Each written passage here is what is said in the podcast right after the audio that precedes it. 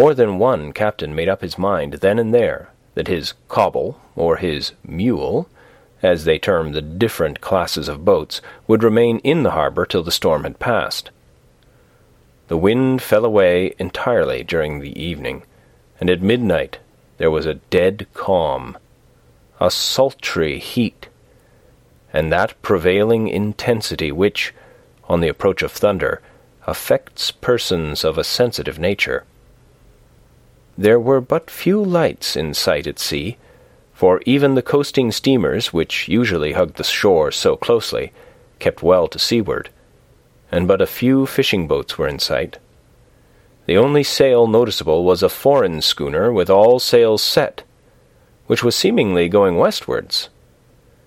The foolhardiness or ignorance of her officers was a prolific theme for comment whilst she remained in sight and efforts were made to signal her to reduce sail in the face of her danger.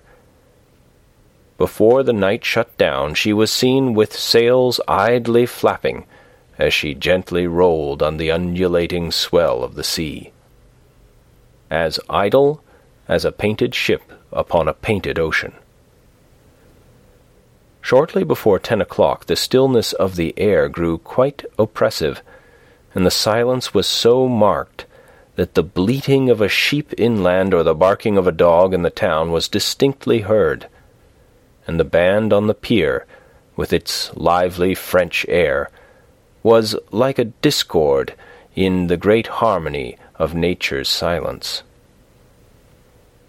A little after midnight came a strange sound from over the sea, and high overhead the air began to carry a strange, faint, hollow booming.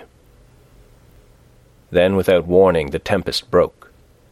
With a rapidity which, at the time, seemed incredible, and even afterwards is impossible to realize, the whole aspect of nature at once becoming convulsed. The waves rose in growing fury, each overtopping its fellow, till, in a very few minutes, the lately glassy sea was like a roaring and devouring monster. White crested waves beat madly on the level sands and rushed up the shelving cliffs. Others broke over the piers, and with their spume swept the lanthorns of the lighthouse, which rise from the end of either pier of Whitby harbour.